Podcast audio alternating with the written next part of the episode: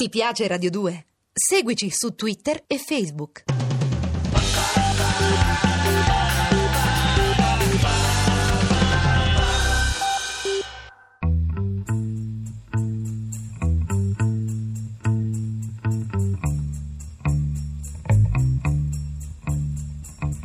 Ritratti, la musica da un altro punto di vista.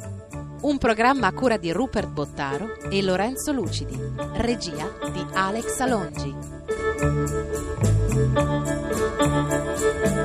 Ogni volta che si pensa alla canzone francese, qui in Italia, si pensa automaticamente a grandi nomi che hanno influenzato anche la nostra canzone d'autore. Vengono in mente Fabrizio De André, legato a Georges Brassens, viene in mente Gino Paoli, che rappresentava forse qualcosa di Jacques Brel, forse altre suggestioni ancora, e così via.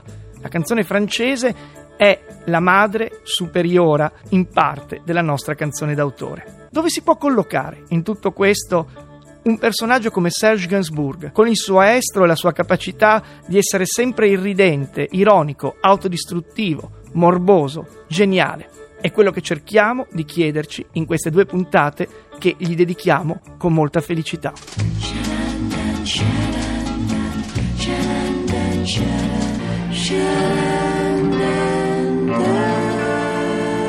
E abbiamo voluto aprire con una canzone che già denuncia la grande capacità che aveva di duettare con altri artisti. Serge Gainsbourg. Serge Gainsbourg è stato un eh, personaggio molto discusso in vita e anche direi dopo la morte. Nato il 2 aprile del 1928 a Parigi, ma il suo percorso ha alle spalle genitori di origine ebrea che arrivano in realtà dalla Russia, sono degli immigrati e che vivono questa loro estraneità alla Francia in maniera anche cruciale, drammatica. Il periodo è quello a cavallo tra la prima e la seconda guerra mondiale, è quello in cui la incapacità di accettare eh, gli ebrei anche nella vecchia Europa sta per diventare drammatica e sta per sfociare in uno degli incubi più importanti e purtroppo indelebili del Novecento. Serge Gainsbourg è figlio d'arte in qualche modo, nel senso che il padre gli insegna la passione per la pittura e la madre gli insegna una certa eleganza che lui tradirà continuamente fin da ragazzino si appassiona alle letture proibite. Sosteneva in un'intervista degli anni 70 di aver letto il Decamerone e il Kama Sutra più o meno quando aveva un 15-16 anni. Sta di fatto che il primo Serge Gainsbourg non è assolutamente sicuro di fare poi il cantautore, un termine che non ha mai amato tra l'altro, però è sicuro di una cosa, della sua importante propensione per le donne. Le donne che, nonostante l'aspetto sia tutt'altro che piacevole, fanno, faranno a gara per stare insieme a lui. Avrà alcune delle donne più belle di Francia e non solo, e soprattutto riuscirà a farla pagare con uno spirito vendicativo tutto suo a tutti quelli che avevano irriso sua, il suo aspetto fisico, le orecchie troppo grandi, il naso un po' storto e una voce un po' cavernosa. Serge Gainsbourg, che si chiama in realtà Lucien, farà fin dall'inizio di queste caratteristiche un po' il suo cavallo di battaglia.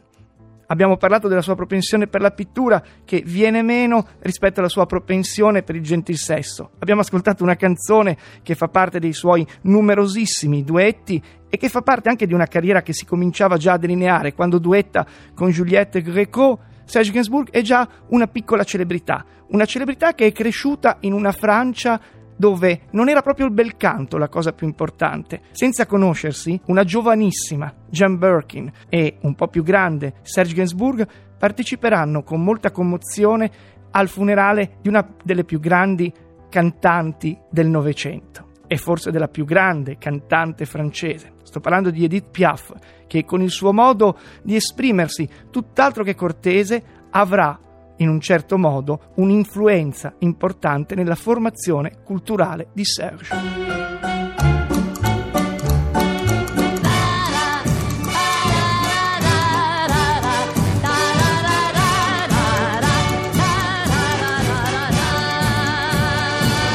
Milord di Edith Piaf testimonia bene anche il carattere sanguigno e ironico della carriera di Serge Gainsbourg, uno che fino all'età di 30 anni vive di espedienti.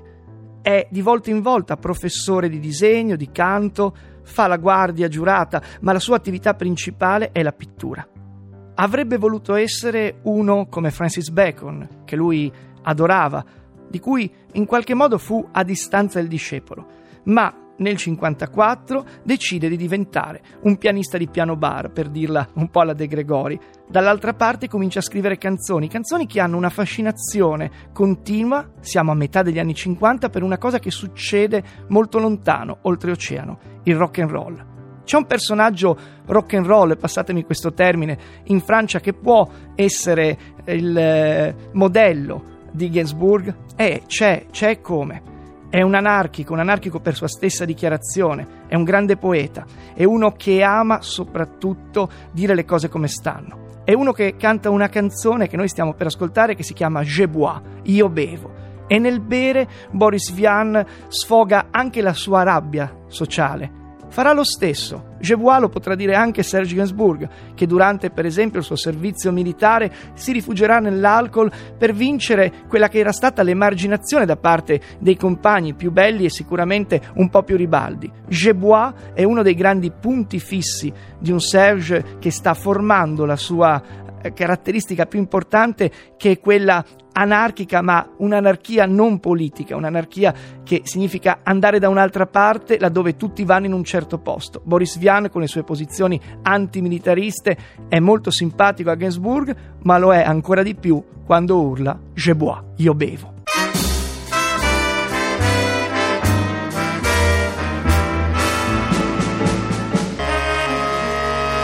Questi primi passi dentro l'arte e la poetica di Serge Gainsbourg, come avete capito, non intendiamo fare una biografia precisa, però abbiamo raccontato delle sue radici ebree e russe nello stesso tempo, della sua estraneità alla Francia, che comunque è la sua patria a tutti gli effetti. Stiamo anche raccontando dei suoi padri, padri putativi e le madri putative. Edith Piaf, magari non dichiarata, sicuramente Boris Vian. C'è un'altra filiazione importante nell'opera di Serge Gainsbourg e sono i poeti.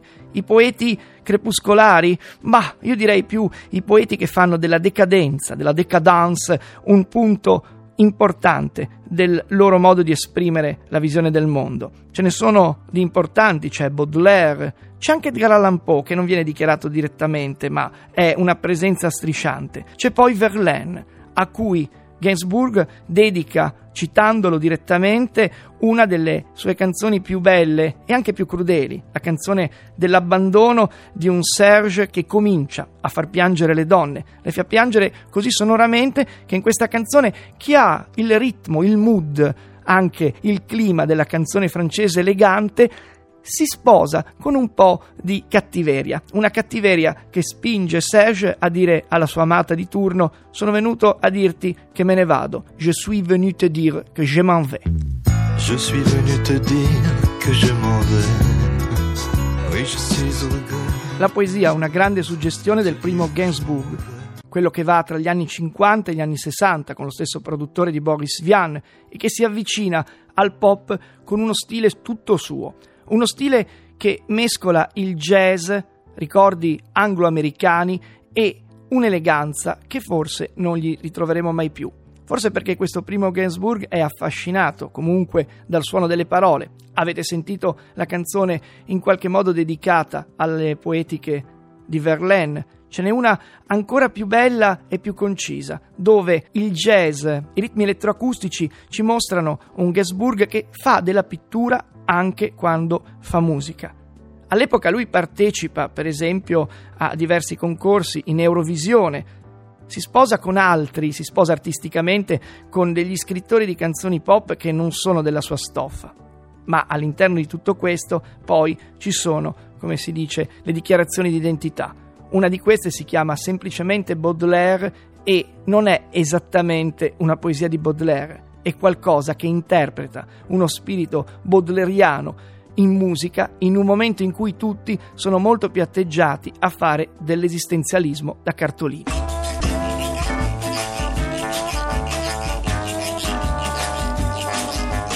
Gainsbourg ama la poesia, ma ama anche provocare gli altri. La sua posizione nei confronti del jazz negli anni 60 è una posizione molto ondivaga, non è esattamente un jazzista, ama gli impasti, per alcuni ama addirittura gli impiastri. C'è un momento che poi verrà rivalutato negli anni 70, quando davvero Gainsbourg farà il botto anche rispetto alla morale comune, un momento in cui le canzoni si striano di jazz e anche di influssi ritmici che arrivano dal Sud America, influssi latinoamericani, ecco.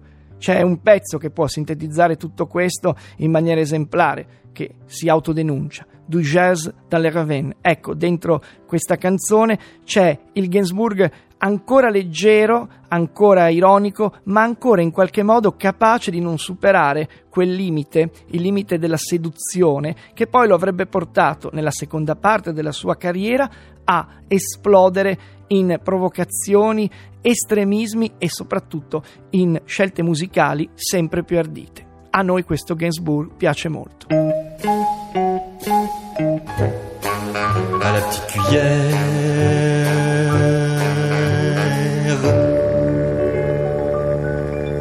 Un incrocio tra jazz e ritmi che arrivano dal sud dell'America, per esempio, è sempre stato interessato al rapporto tra armonia e melodia, Serge Gainsbourg, uno che non ha mai messo all'asta la sua creatività o se lo ha fatto lo ha fatto in maniera talmente forte da risultare dissacrante. Successe una volta durante un, uh, uno spettacolo in televisione che lui prese e bruciò con uh, un sigaro qualcosa come 500 franchi davanti agli occhi inorriditi dei conduttori di quel programma televisivo. Un'altra volta, insieme a Whitney Houston, si fermò a dirle: Beh, vorrei andare a letto con te. Non fu così cortese. Eppure Serge Gainsbourg rimane anche estremamente elegante e ricercato. Questa sua duplicità sarà anche l'argomento della nostra prossima puntata. John Vignola vi ringrazia e ringrazia Alex Alongi alla regia e Marco Azzori alla parte tecnica.